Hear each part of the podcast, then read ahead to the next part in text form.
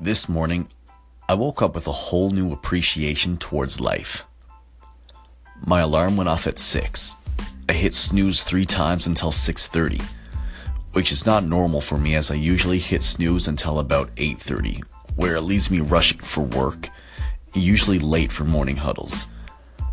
But something told me to get up. I got out of bed, I made my bed and walked downstairs to put on a pot of coffee.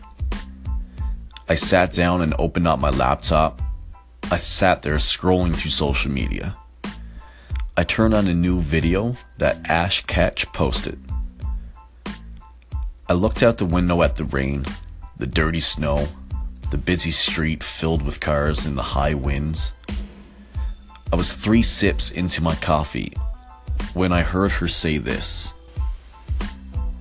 I feel like I'm already in the future looking back at my life now, remembering the early days when things were a struggle. We were so young and full of life, when we already knew we were capable of anything. And in that moment, my perspective of life literally changed in a blink of an eye.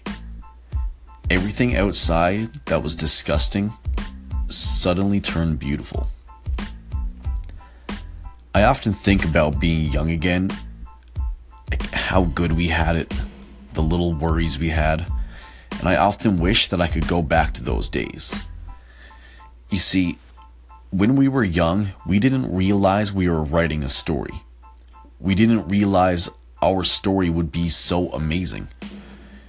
We never knew we would live to tell our struggles because at that time, we didn't think we would overcome them.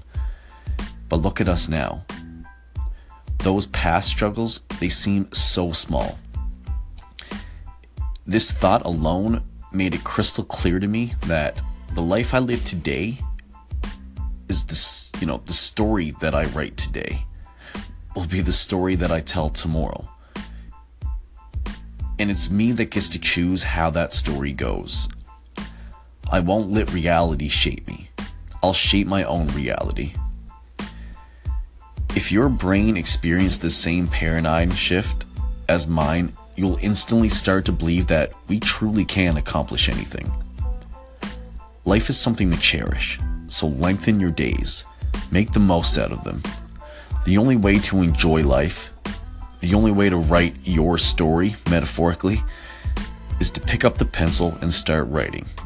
AKA, the only joy is to begin. And my next page it begins when my alarm goes off at 5 a.m. Rich thoughts, happy lives. Thank you, Ash Ketch.